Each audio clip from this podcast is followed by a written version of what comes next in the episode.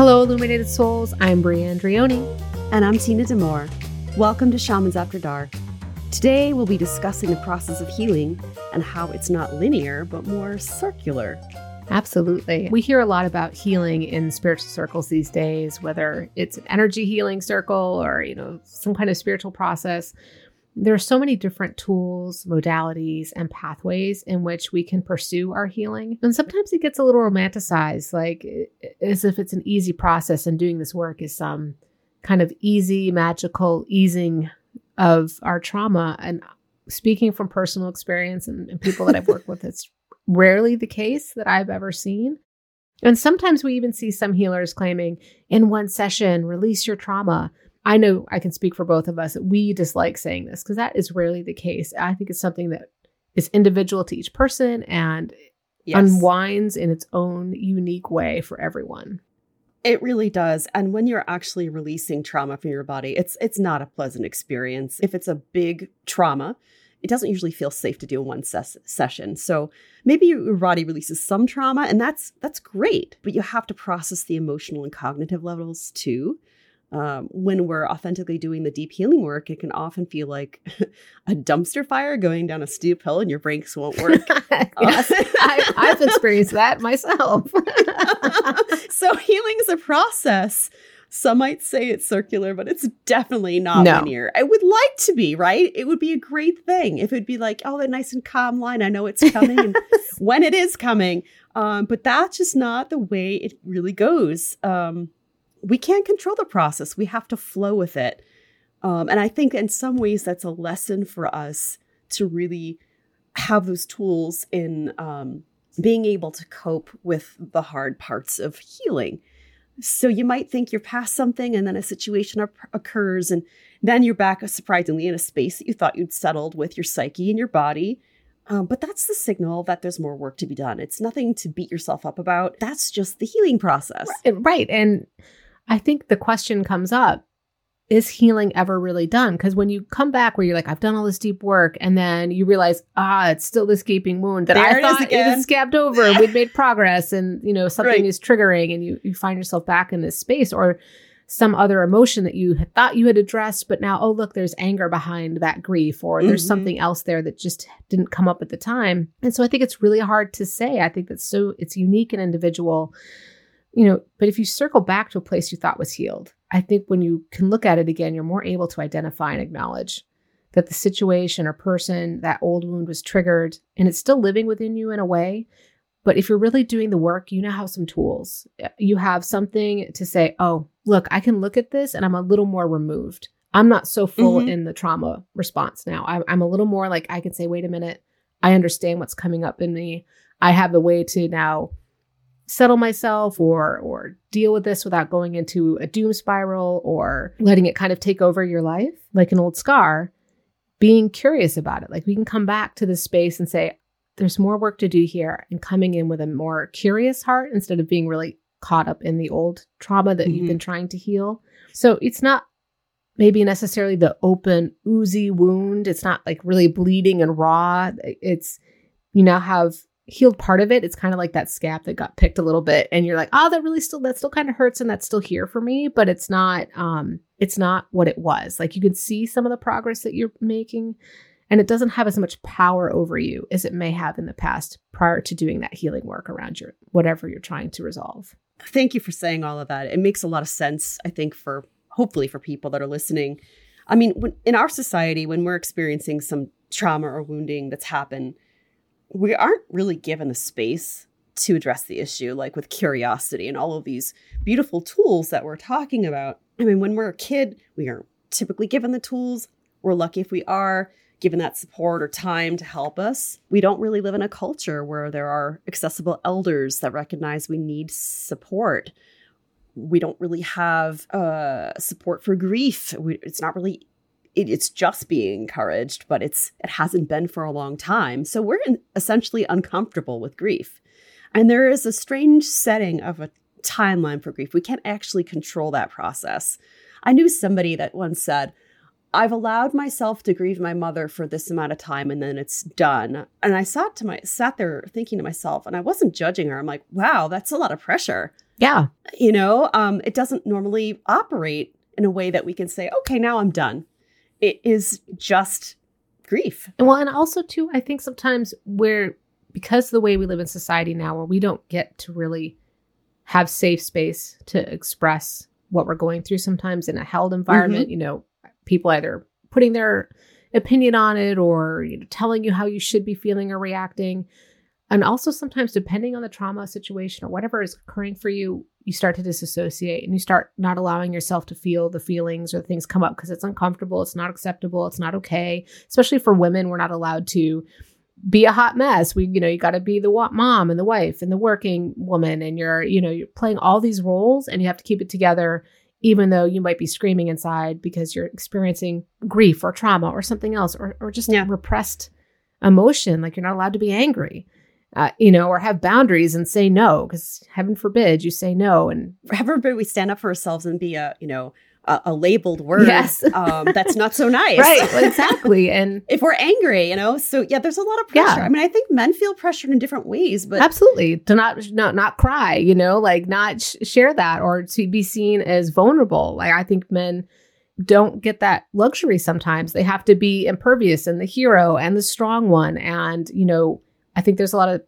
again either dissociating or stuffing it all down mm-hmm. and so we, it gets shoved into our body it almost becomes its own intrusion yeah, it's in it there and yeah. and then when you start unpacking it you're like oh my gosh here's my wounded child and then here's my wounded teenager and here's my wounded self mm-hmm. and all these parts and they show up at different times and once you start doing the work all this starts starts showing up, and you're like, "Wait a minute! I did not sign up for. It. I was working on the one thing, and now Too I you know, much. got a room full of your wounded selves and different parts and stages of your healing. All these and, inner children just standing there going, "But I," you know, and so I think what's healthy is to allow ourselves to process this as much as we need to. You know, not putting a set timeline on healing. I mean, if you're con- committed to healing, you might be doing it for the rest of your life in some way. Um, Absolutely. But if we avoid or bypass or dissociate, it'll catch up with us and bite us eventually. So might as well not scoot around it for, you know, and not meet benefit. anybody else's timeline. Meet right. your own timeline. Meet exactly. yourself where you're at. And and I think it's so important to have patience mm-hmm. and compassion for ourselves yes. and allowing ourselves to move through what we need to move through without judgment um, or some criticism. Like I, I think we're our own worst critics and our own worst judges, and being like, uh, you know, or trying to present ourselves to the world in one way when we're still trying to do this big work and and we should honor our process so you know facing you know where we are in the moment without shame without guilt an example being able to say where i'm at is okay i'm okay being this hot mess as a dumpster fire going down the hill right now i'm safe i'm okay it feels horrible and it's scary yeah. and you know but you're doing the work and it's also important when you're doing that work to really have a good support system in it place is. with people that you feel safe or even a professional, you know, like whether it's a therapist, psychologist, you know, someplace that you're just also getting the support that you need to work through it in right. a constructive way so that it doesn't just become this never-ending loop of of suffering that you're going through. You're doing the work. Work at your own pace in ways that allow you to feel safe and in your body while doing it and I love this quote by Pema Chodron is allowing ourselves to feel without shame or guilt and honoring what comes up. I love that. Kind of sums that up. Yes. Like, you know, we don't have to have a story around it either. We can just say, I'm feeling sad. I'm feeling grief. I'm feeling anger. And, and just be with that, not having yeah. a story about, oh, it's because of this. But yeah. I think what's also important, Brie, is is to yeah, you're in the healing process, but it's okay to pay, take a breather every once in a while and just yeah. be like, okay, I need a little break from this, and I'm going to do something a little fun, and just kind of get my mind off of all these things and come schedule back to joy. This. Yeah, schedule joy if you have to, um, and and come back to it when when you're ready to, because it's going to be there. And so, like, I love the patience and compassion you just mentioned. I think compassion for yourself and empathy for yourself is such a key to healing, supporting ourselves as we navigate through it is so key. Um, and I think we've also talked about this too, Brie, but accountability, ownership for our healing yep. process. That means we're taking our power back when you're no longer, you know, the victim in your story. We're more the hero. Yes, it may have have happened to you, and I don't want to victim blame. I, I really get turned off by no. that. Um, but turning the story in a way because we do tell ourselves stories uh, in a way that we're we're doing it and we're making a decision to grow despite the discomfort and despite what happened is essential. The thing is, is if you're stuck, then it's meant to be painful. To, if you if you stay stuck, it's going to be painful. Um, but if you choose to make some big changes in your inner healing, that's also going to be uncomfortable too. The risk is moving into the unknown, which may feel, you know, really uncomfortable for a time, but it may also include growth, progress, and improvement. But if you stay stuck, more pain is what's guaranteed. It's guaranteed. So take it takes trust and faith in yourself to make these big changes. And you know, I think the healing process deserves a good pat on the back for yourself yeah, because we don't do absolutely. You know, get the gold stars for doing right? the work. You know, it's it's we don't reward ourselves enough for saying, "Hey, I'm doing this work," and it's uncomfortable, but also allowing ourselves to see where we have grown and what we have healed or what where we have taken our power back from whatever we're trying to overcome or release or move through. And I think uh, doing the healing work is like you said is that process of reclaiming our personal power mm-hmm. and our and our own sovereignty yeah. as an individual being I know we're all connected and we are all part of this great web of life. And if everyone really worked on their healing, oh gosh, imagine the, right. the shift that would happen. But you can't, you have to be ready to do it. And sometimes you're not, maybe not in this lifetime. It's just not the space where you're ready to do that. And, and that's okay. You know, you just meet yourself where you're at and, and do it where you can and trying to keep moving forward. You know, a part of reclaiming that personal power is, as you said, taking accountability for doing the work and not give your power away. And I mm-hmm. think we see both have seen this happen when sometimes if someone's going to a shamanic practitioner, energy healer, it's like you want someone to wave this magic wand. Yes. And and it make you better. Like fix me. And not taking accountability that yes, we can do energy healing. We could do the shamanic healing all day, but if you aren't actually integrating that, taking accountability and also continuing the work past that session, you're not going to benefit from it because you're not taking ownership and standing in your own power and in in your own healing process because sometimes some people are a little comfortable being in that unwell space because it's safe for whatever reason. It's so true. And I could go on, on a little tangent about that, which I'll have to just contain myself not to do. Um, but yes, it's, I, I love when we were planning this particular episode, I loved what you said. 90% is you, 10% is the shamanic practitioner energy worker. We are creating the shifts, but you need to receive them. And in order to receive them, you've got to do the work. And if you've got assignments to integrate something, you know, you got to do it. You got to take it seriously. Some people just don't want to take responsibility. They don't do any of it. And guess what? There's no change. There's really no change. It's like it's like putting something in a jar that's closed. Well, it's like putting a band aid on an infected wound. You're not actually addressing what the infection, right? Like you're just covering it up. So you're pretending it's not there. Skimming it's not the real. Yeah. Gunk. You know, it's, it's all of these things your doctor, your mental health, your, you know, your physical health, all of these things. There's just, whether you're working with energy workers and, and other support tools, all of these are tools for the individual to use in their healing process. But mm-hmm. you're, you are still the individual responsible for doing the work or taking the medicine or mm-hmm. changing the diet or making those shifts for yourself. And we are creatures of habit, and sometimes it's really hard to change the habits we're in because those are comfortable, safe places. Right. One thing at a time.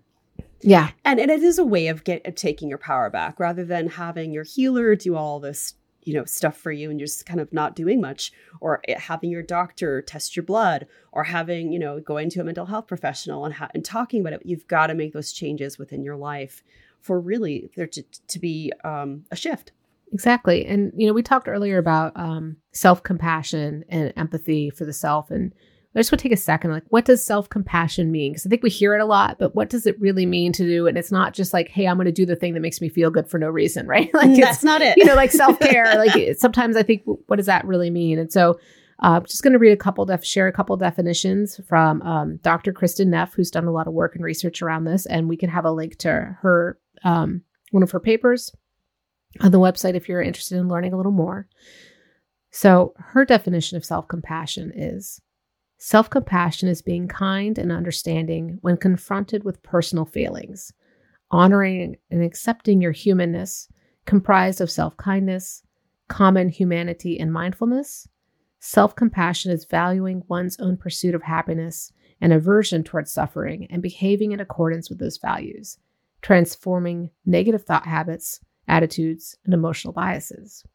Self compassion is not self indulgence, feeling sorry for the self, or self pity, or ruminating on personal entitlement, an example of like what the self lacks or deserves. Self compassion is sort of a paradox, as it's not really about focusing on the self, but about considering oneself as one of the sentient beings among all others towards which it is worthy to dedicate one's own energy to the avoidance of suffering and the promotion of happiness.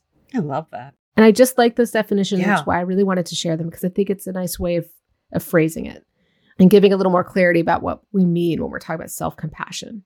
I, I love those definitions. I love Dr. Kristin Neff. We will have links for this. I also want to talk about Sarah Peyton, who talks about warm accompaniment in her book, Your Resonant Self. She talks about how everyone has an inner voice and how we can approach ourselves uh, in a kind way when we speak to ourselves. A lot of us speak to ourselves critically or we wouldn't say the things to other people that we do to ourselves. So this is a this is a form of self-compassion um, and it makes a big difference in the healing process as a practice. You know how can i be supportive to myself right now? You always want to be asking that question. So i'm going to quote sarah peyton who said in the western world there are many religious traditions that tell us that self-warmth is selfish or sinful. We are often encouraged to project warmth outward as compassion for others or for the world, but warned that we shouldn't turn too much of this warmth toward the self. In my humble opinion, she says, there is an absence of understanding in Western culture about how deeply harmful loneliness is for humans and how important it is that we learn to cultivate warmth for ourselves. I call this nervous system state of not receiving enough warmth and not having internalized a loving, resonating self witness alarmed aloneness. Understanding how and why human brains need warmth is a key reason why resonant healing works to repattern our nervous systems towards kindness and resilience. Self warmth is about the integration and internalization of experiences of affection, presence, understanding, and kindness that comes to us from others. If we haven't received this as young ones, we can build it ourselves through cultivating our resonating self witness. Really like that. Yeah, I love it. I'll ha- we have links to this on our website. You know, and uh, and I think sometimes too we're uncomfortable sitting with the uncomfortable feelings that come up when we're doing our healing work or shadow work or we're we're trying to deepen our connection to our whole self. And I think we we don't realize that studies show we only experience an emotion for 90 seconds. Yeah. So, if you just allow yourself to be like this is 90 seconds of discomfort I mean, think about it. If it's lasting longer than 90 seconds, you're feeding it with a story. You're giving it a narrative and you're giving it life. It's like adding fuel to the fire. You're stuck in a loop. It's, you know, your thoughts they're getting involved and leading you down that doom spiral and creating this narrative and this story and feeding it. It's like when you start thinking about something that upset you and no one's there, but you keep feeding it and feeding it and you get more worked up and you can feel the, the, you know, physiological response in your body. You're like, I'm getting really frustrated or angry, but it's really you having a conversation and dialogue with yourself that's that's feeding that emotion. So if we can just bear witness, this is making me very uncomfortable. I'm very angry right now. Or just note, you know, it's like when you're meditating and you're like thoughts and coming back to the breath. Mm-hmm. It's like saying anger, coming back to the breath. This is here and making space for it without feeding it and just letting, letting it go. It flow and go. And that's hard. I mean, yeah. that is a, that is an intentional process and practice one would have to create for yourself. Right. Sometimes I, I think hard. just sitting there going, okay, am I feeding this emotion with thoughts? Or, you know, because it's true, if it lasts more than 90 seconds, then what are you doing to feed that fire?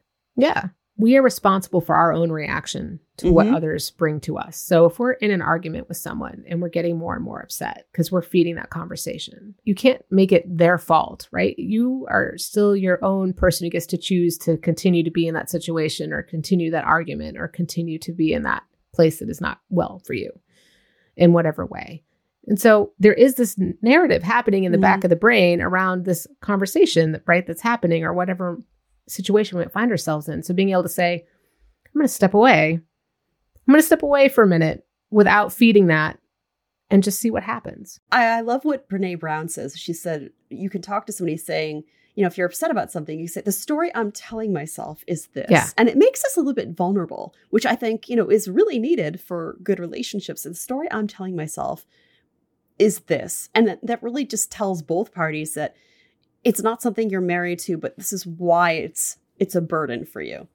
You know, and we all tell ourselves stories. We all we do. do. And also others tell us stories that we adopt about ourselves. Yes. So it's not always our truth. It's a narrative that someone gave us around ourselves. And I think this happens as children. We're told something around our behavior or how we show up or something that we do. And then our internal narrative adopts that story and feeds it. And then it becomes we kind of reality. We absorb it. Yeah. Right. Exactly. Instead of saying, I, I refuse to accept your story about me in this Right. And it, it, takes a lot of work. I mean, you know, you can say, I'm anxious about this. And then all of a sudden, like, go down the rabbit hole of thoughts and doom spiral, like you said, and create a big annihilation story for ourselves. Um, but you can also catch yourself. You can say, All right, I feel anxiety right now, and I'm just going to sit with this. And it's really, you know, it's not easy to do in the moment, but it can be done. It can be done. And I think resisting allowing ourselves to feel something prolongs that. Yeah. Right. If you're going to disassociate, I'm not feeling the thing. I'm going to shove it down and put it at the back of my mind, and I'm not going to deal with this coming up. It's still there. Yeah. Unresolved. So just like when you start mining your trauma or your woundedness, or you're doing your own healing in your work, and then you're like, oh my God, here's my wounded child because the wounded child didn't get to express that, or there's something there. So it, it builds up within us in our body. We're carrying it. So it's just prolonging us to carry that and and adds to our suffering. Like Pema Chodron says, feel the feelings and drop the story. Yes, exactly. Yeah. So you know, let of breathe with it, sit with it for a minute. As uncomfortable it is, and this is really really important to say. If if it's too much to sit with, you've got to have tools to be able to sit with it. Um, because some people, some things and the experiences they may have, it might be so too much to be in the body while you're sitting with it. So you might need to have someone else help you with it. By that I mean a, a healer or you know behavioral health professional to help give you some tools to be able to sit through something that's been unprocessed that's really big. And I've heard this some a long time ago, and I don't know the origin origin of the quote or the saying, but it was always resonant for me. Is that saying, "I am not the voice inside my head," and when you realize that, you are free. Mm-hmm. When you realize you are not defined, you are that who's observing. Like you're behind that, but you're not that narrative, that negative critic inside of your head. That's just another either protector part or version mm-hmm. of ourselves that keeps us tries to keep us safe in some way, but it's it also tears us apart. Sometimes that critic is just there and keeps us from doing things or tells us we can't and keeps us in our little box. And this could be all unconscious too. We don't even know that voice is like chattering back there. You know? Mine is constantly chattering. it's never ending narrative all the time, even when I'm trying to go to sleep for me, I'm like, oh, yeah, I'm not this voice that's no. running in the side of my head. So much more than we think we are. We yeah. really are. So, Tina, what does spirit have to say about the process of healing? They said, whether human or non human, a spirit who chooses to become embodied on earth understands the expansiveness of the growth being undertaken. This seems to be forgotten as a young one grows, human or not. And so each challenge and grievous experience, as well as the joys and celebrations, are the healing process embodied. Your embodied life in your world is not an easy one, and it is not built to be easy. It is a continuous unfolding and a discovery of oneself. A good portion of the ones who reside in the spirit world have walked the earth, which is why these wise ones are available for support. Many of us, such as the one who is speaking now, have walked the other worlds for thousands of years, and so the more intense experiences are e- nearly forgotten but our compassion is not. It is for you humans to have compassion for yourselves when you encounter troubles. For these healing experiences are best traveled with patience and self love. Although we envelop you in love as well, your own self accompaniment is the highest healing balm one can offer. That's beautiful. What did they say about this for you? Uh, so, my helping spirit said, Everyone's healing process is unique and their own. You can't compare your journey to another's, and it comes in its own time. You live in a time where many suffer in silence or are ashamed for not getting over it. You are pushed to conform to what others think your healing process should look like, or for it to occur within a specific time frame. How can one truly heal if you're not allowed to experience your own embodied healing process at your own pace? How can you heal if you hide away from the uncomfortable emotions? Healing is challenging and raw. It stings to look deeply into your wounds, but when you clean them out and remove the debris that keeps them from closing, then you are making space for true healing to happen. Healing is a powerful teacher, and it frequently challenges you to look at the way you choose to show up in the world. Healing is possible if you are willing to sit with your truths without judgment and a compassionate heart towards yourself. Trust in yourself and give yourself the space to heal. Know that you are supported by spirit and your ancestors. Mm, both of these messages were so warm and full of compassion. Could you feel that? Yes, absolutely. It was beautiful. We have a two part journey prompt for this episode. The first journey is Journey to Your Helping Spirits and ask to be given fresh eyes on the process of your healing at this time. Ask to be shown the power you have in your healing process. Step two, journey and ask, please show me a ceremony that I can perform to celebrate myself and my healing process. Thank you, Bree. Um, you know, I think it might be helpful for listeners if they do this two step journey process to journal about how um, what they got on these journeys and how far they've come on this your own healing path. Um, yeah, and reflect on how you've taken accountability in your own healing journey. So um, that's something that you can add to this as well if you really want to delve into this piece, um, which we hope you do. Um, and you can find these prompts on shamansafterdark.com. We hope you drop us a line. And you can find Bree on treehearthealing.com and myself at Three Crows Healing with a numeral three. And there are also links to our personal pages at shamansafterdark.com. Until next time, everyone, keep on shining your light.